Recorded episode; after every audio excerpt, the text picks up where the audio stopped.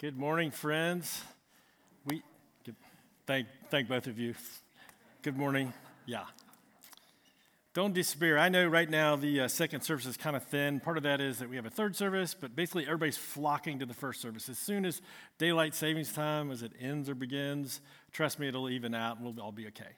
But you know what? Who cares? I don't care if there's five people here or 5,000. What we need and what we want right now is for the Lord to be present, to be honored, and that He would actually speak to us through His Word. You know what? If that happens, hallelujah. So we are in a, a series on the kingdom of God, and we are in Matthew 19. If you have a Bible, we're in Matthew 19. And I'll give you just a taste, but then we're going to go to a little opening. It's a story of the rich young man, or as Luke says, the rich young ruler.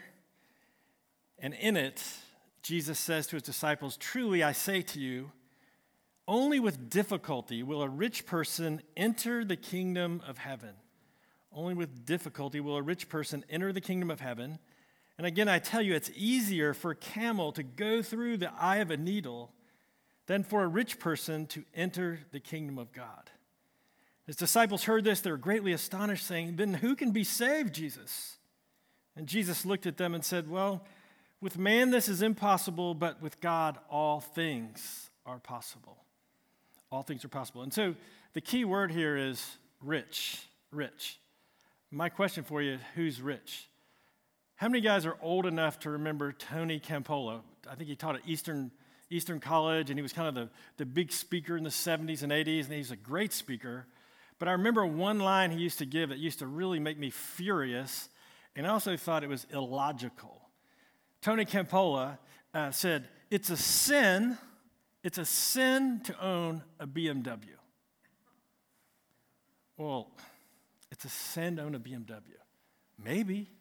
But what's his basis for that? It's a sin. I want, I want to say, Tony, you're a great speaker, but it's a sin to own a BMW. I have a friend that has a 10 year old BMW that cost him $6,000. But you, Mr. Self righteous, you're driving around in a $32,000 Chevrolet. And yet you're pointing your finger saying, you're a sinner because you drive a BMW. I also heard him tell, talk one time about uh, Mercedes Benz, and I said, you know, they're taxis in Israel. And so the question is, you know, the, the, the problem is, the problem is that Tony is using worldly standards. He's holding up our man made ruler and saying, if you drive this kind of car, you're in good shape, but if you dr- drive this brand of car, you're a sinner. And, and, and the question it begs is who's rich? Who's rich? What does it mean to be rich? You know, most people in the world would say anybody that has a car is rich. Most people would say people that even have bus fare are rich. When we're in rural parts of Rwanda or China or Vietnam, some of the places we've gone, I have parents tell me that they, they don't even have meat for their children. Not only meat, but sometimes as a family, they eat four to five times a week. And they eat this stuff called cassava. To me, it's just like drywall. It's like if you got drywall and put it in a, a Vitamix in a blender, right? It, it, you know, that's the, the consistency and the nutritional value of what they've eaten. You've, you've seen it.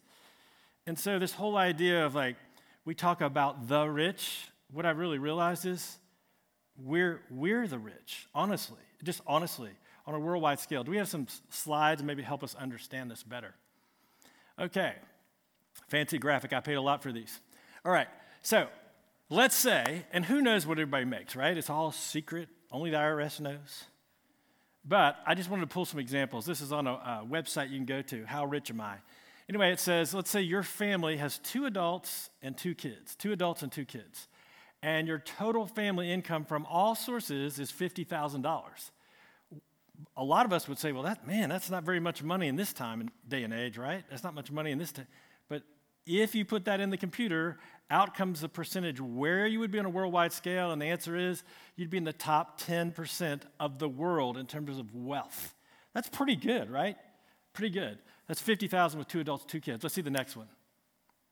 Next one would be uh, two adults and two kids, and your total family income is 100,000. And that's a big salary, but maybe you've got two wage earners in your family, right? Two.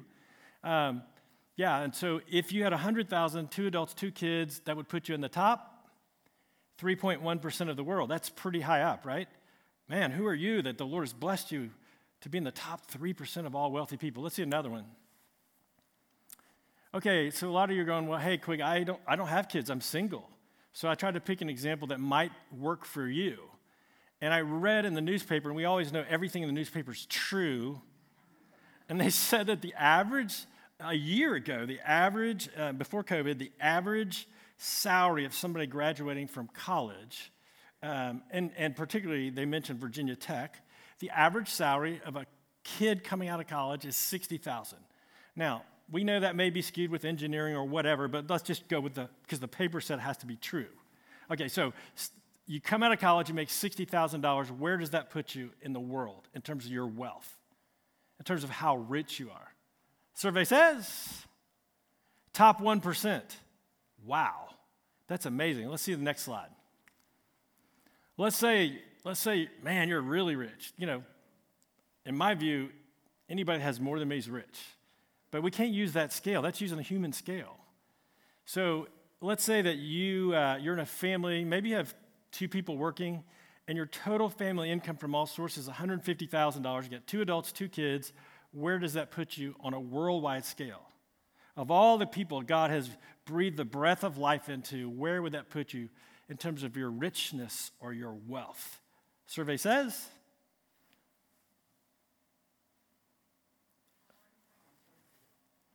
top 1.2%. So, do you get the point when Jesus is talking about those who are rich? You know who he's talking to? He's not talking to those people, he's talking to us. He's talking to us. And maybe you go Quig, I don't care about all those numbers. You can make numbers do whatever they want. So let me just ask you a question Do you sleep in a bed? Because a lot of our compassion kids don't sleep in beds. Are you able, I'm not saying you do, but are you able to eat three meals a day? Can you do that regularly? Then you're rich. Do you have clean water? I remember in Sudan, we, the men were sitting around doing nothing, and we saw the ladies early in the morning with jerry jugs on their head walking five miles each way, five to six miles each way. And we're like, what in the world are they doing? Well, they're going to get clean water. If you have clean water in your house, you are wealthy. If you have, when you get sick, if you have the ability to go to a doctor, a nurse, urgent care, wherever you go, and you can get medicines, if you have a child with an earache, right, ear infection, you can go to the doctor and get amoxicillin, you are wealthy. Is there another slide or are we done? Okay, but you get the point, right? So, from a worldwide scale, everybody in this room, everybody in this room, certainly those out of high school, those out of college, every one of us would be considered wealthy on a worldwide scale. And so, when Jesus says uh, what we read at the beginning, it's easier for a camel to go through the eye of a needle than for a rich person to enter the kingdom, that, that should be worrisome to us if, if we're honest, because we are, we are rich. We are on a worldwide scale. There are people would love to come to our country just so they can have clean water and food and a roof over their head. So we are the rich. So this is really is for us. And so the background, if you open your Bible in Matthew 19, I want to give you context. It's always important. So Jesus has been teaching about a lot of things, but look in uh, Matthew 19 13. It says, Then the children uh, were brought to Jesus that he might lay his hands on them and pray. So the children were being brought to Jesus. Why? So he could lay his hands on them and pray for them. And what was the response of the disciples? Oh, Lord, thank you for being so kind and gracious. What did the disciples say? Stop bringing these kids, send them away. And Jesus says, No. He says, Why do you. Uh, no, no, sorry, here he goes. Jesus said, Let the little children come to me and don't hinder them, for to such belongs the kingdom of heaven. And he laid his hands on the children and he went away.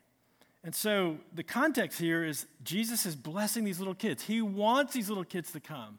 He says, Don't hinder them, for to such, these little ones who really haven't done anything for the Lord at all, they just come with childlike faith. He says, For to such belongs the kingdom of God.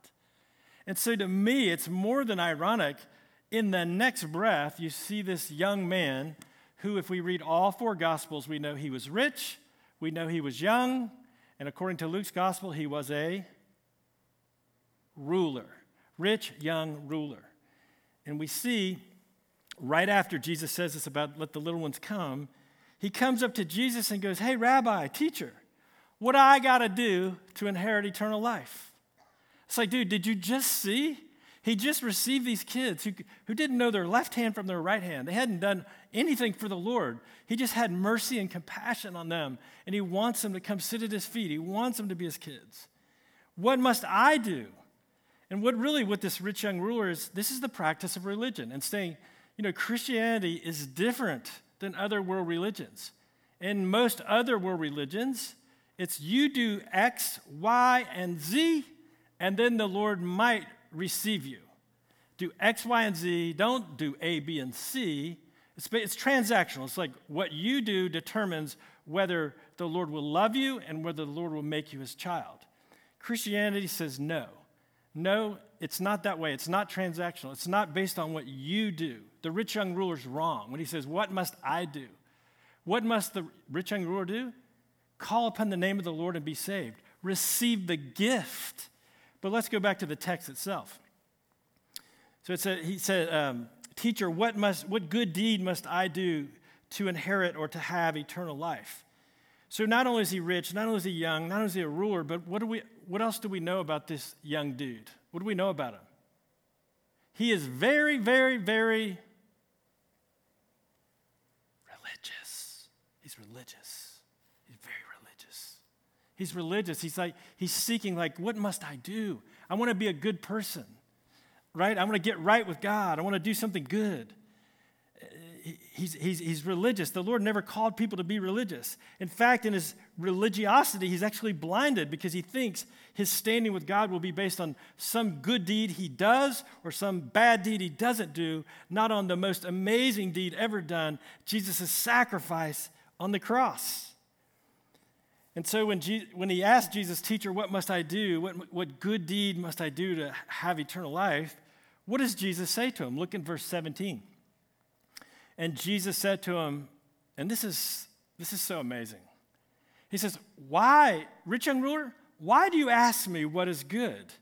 There is only, only one that's good.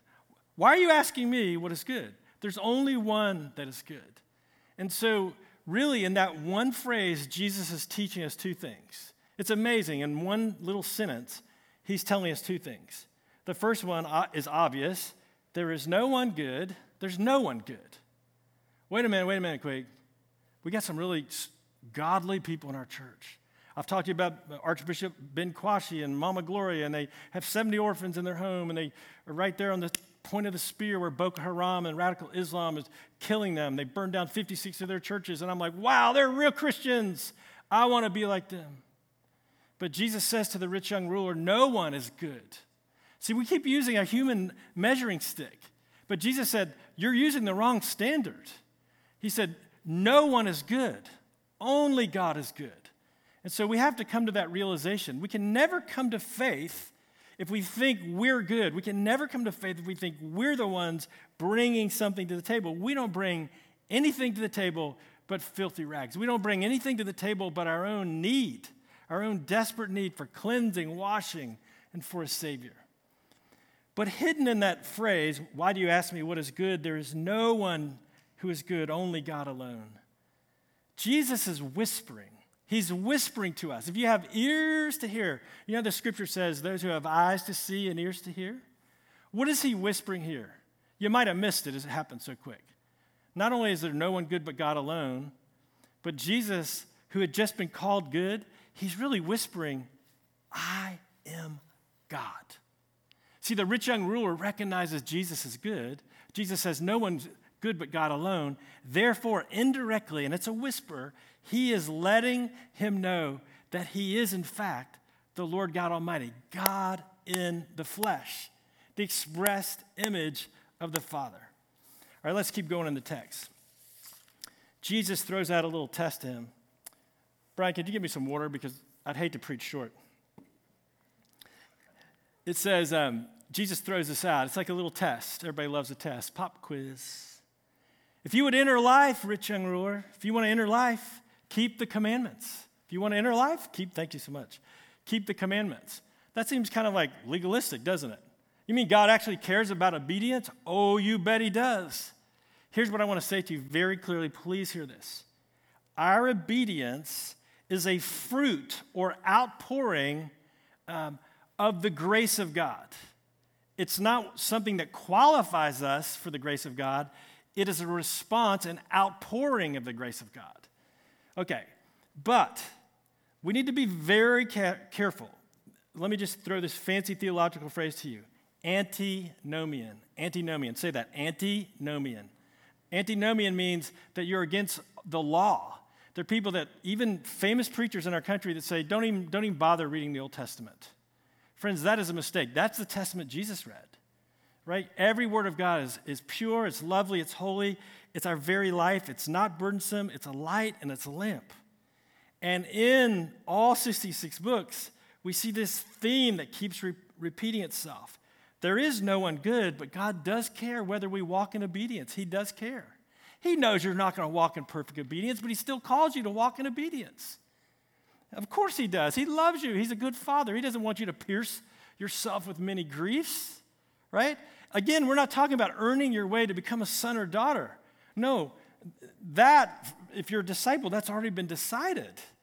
But He says, I want, you know, as Ephesians 2.10 says, it's by grace you're saved through faith, not works, lest any man should boast. This not of yourself. But he says, um, I have good works that I've prepared for you to walk in. Again, it's post salvation, post the Lord receiving and accepting you. Says, I have good works I want you to walk in. So obedience is important. Anybody that tells you obedience is not important has not read Scripture.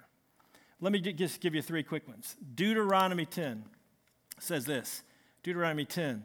What does the Lord your God require of you? Oh, I'd like to know that, wouldn't you?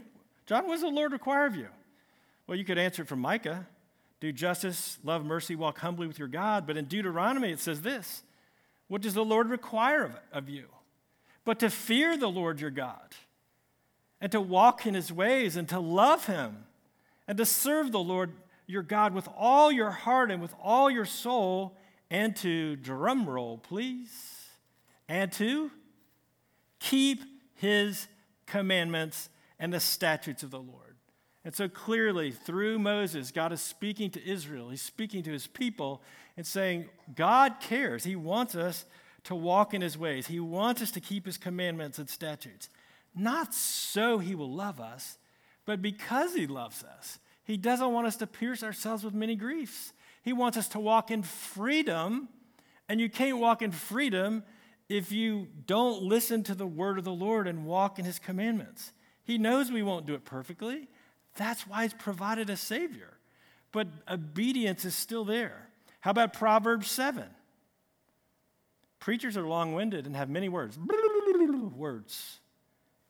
God has few words. He says this Keep my commandments and you will live. Keep my commandments and you'll live. And so here, that's a second passage in the, in the Old Testament. We see the importance of obedience, the importance of someone who is loved by God and loves God back, of walking in obedience and keeping his commandments. One more Ecclesiastes 12. How many of us could find that? You know what I always tell you? If you can't find a book of the Bible, don't be shamed. There's sometimes where I'm like, Nahum, Obadiah, Third John says, you know, where's that book? It's okay to look in the table of contents. But the, the main point here is Ecclesiastes 12 13 is this. For the end of the matter, when all has been heard, fear God and fear God and what? Fear God and keep his commandments. So, do you see the pattern there? Just that, that's three. I could have given you 20. But you see in the Old Testament, it's not just in the New Testament out of the mouth of Jesus, it's in the Old Testament. God cares that we walk in his ways. He cares that we love him. He cares that we keep his commandments. And so now, and when Jesus says, if you would enter life, keep the commandments, you're going to expect that Jesus is going to throw out the 10 commandments, right? That's what you would expect. But Jesus doesn't do that. How many commandments did he throw out? Of the 10, how many did he throw out? Five. He left, he left a bunch off. Why did he do that? Can I just tell you, bottom line up front, the reason he did that is he listed those commandments of the 10 that had to do with the horizontal. He listed those commandments with how we treat the people around us. He specifically did not list the commandments with how we honor and love the Lord, whether the Lord is our God. Okay, so you know the Ten Commandments have no other gods before me. Don't have any idols. Well, they're kissing cousins. Don't, don't, don't take the uh, Lord's name in vain. Um, remember the Sabbath day to keep it holy.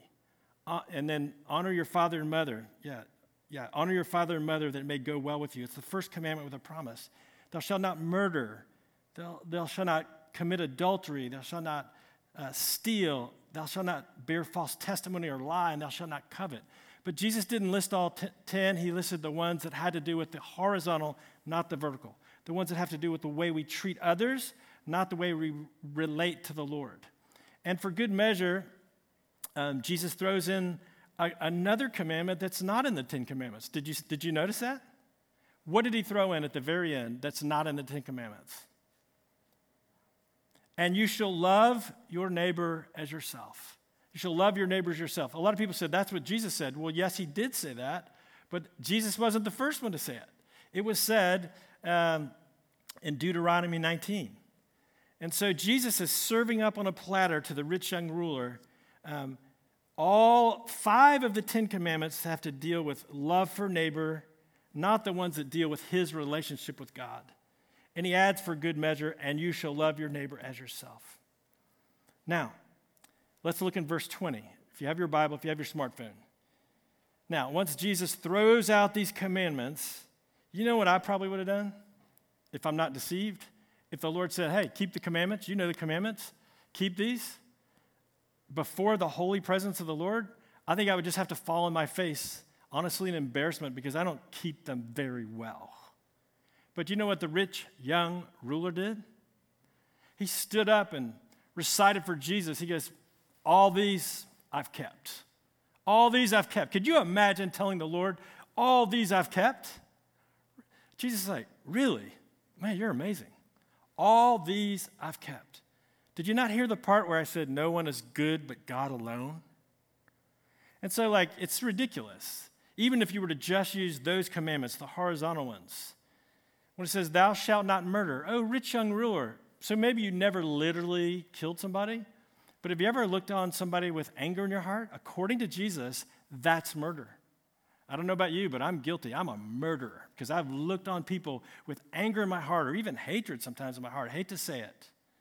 I'm a murderer. I need a Savior. Or let's look at another one. He says, Thou shalt not commit adultery.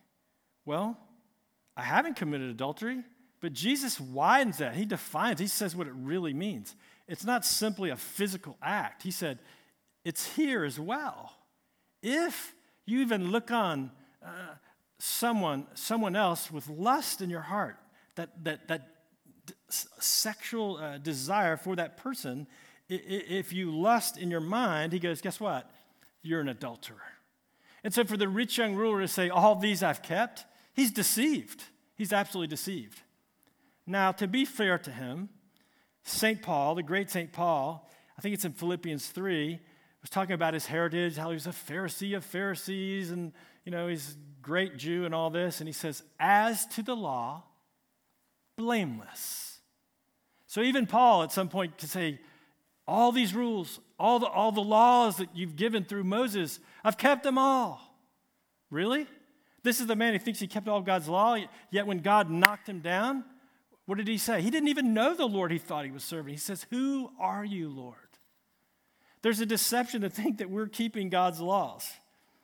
But after the Lord lays out the horizontal commandments, which the rich young ruler claimed he had kept since his youth, which of course he's deceived, he had not really. Um, what does Jesus do? Jesus, Jesus loves the rich young ruler. That's what I want to say. In spite of his pride, in spite of the deception he has going on in his head, Jesus loves him. And because Jesus loves him, Jesus is saying, Look, um, I'm going to need you to do something. And I've never asked anyone else in the Bible to do this. You'll never find it anywhere else. He goes, I want you to go sell all that you have and give it to the poor. Go sell everything you have and give it to the poor. The reason Jesus asked that is he knew that this rich young ruler had his arms wrapped around another God. He had his heart invested in another God, and he knew he would never be free to dance with the Lord. He'd never be free to worship him. He'd never be free to be a son of the Lord if he still had his arms and his heart clutched around this other God. And in his case, the other God was his wealth, his money. And so, Jesus says, One thing you lacked, if you would be perfect, go sell all you possess, give it to the poor, and you're going to have treasure in heaven. And the rich young ruler, he thought about it, and the, and the scripture records that as he thinks about it, it's going on in his head and his spirit. It says his face fell as he counted the cost of wanting to give up his idol, give up his security to worship the Lord. It says he walked away sorrowful. He walked away sorrowful. And so we see the same question the disciples had, we need to end here. The disciples said, Well, gosh, Lord, by human standards, like even we are pretty wealthy. I mean, we have water and we have food and we have a place to sleep. Like, we're wealthy. So if the rich, Jesus said, it's harder for what? A camel to go through an eye of a needle. It's, it's a hyperbole. It's easier for a camel to go through the little eye of a needle than for a rich person to go into heaven. Why is that? That's because so often people like us who have all these comforts, all these uh, uh, basic things in our life, a lot of times it breeds what? Oh, I happen to have notes. False independence that, hey, we're doing good, God, bless you, see you in heaven, we're doing good. False independence. Riches may shackle a man to this earth. Where your treasure is, said Jesus, there will your heart be. Riches tend to make a man selfish. And so we know that rich people can inherit the kingdom. Do you know a rich person in Scripture that inherited the kingdom? How about Nicodemus? How about Joseph of Arimathea? You've read the story. How about Zacchaeus? But what Jesus is saying, he's using hyperbole. Can you imagine uh, the camel through the eye of the needle? I don't know about you guys, you probably have better vision than I do. You're all blurred here. But can you imagine trying to like stick a rope through the eye of a needle, which you can't even see? It's like, Jesus said it's so hard for those who trust in their wealth. It's so hard for us who trust in our wealth and our cunning and our ability to get in the kingdom of heaven because we don't want to give up our God. We don't want to give up the things that give us security to come and fall at the knees of the Savior. And so when the, the apostles say, Gosh, it seems impossible to get in the kingdom, who can get in the kingdom? Jesus says, You know what? With man, it's impossible. With, if it's left up to us, it's impossible. You'll never enter the kingdom. But thanks be to God. Thanks be to God. It's not all on us. And he, and he said, What's impossible with man is possible with God because God loves people. He says, I came not to condemn, but to save. I came not to condemn, but to save. This morning, I would ask myself this question. I'll ask you this question Are you trusting? Do you have your arms wrapped around a different God? Do you have your heart set on a different God? Are you worshiping a different God? If so, God, in His kindness, calls you to leave that God, count the cost, and walk away, not sorrowful like the rich young ruler, but walk away with Christ as your provider. name of the Father, Son, and Holy Spirit. Amen and amen.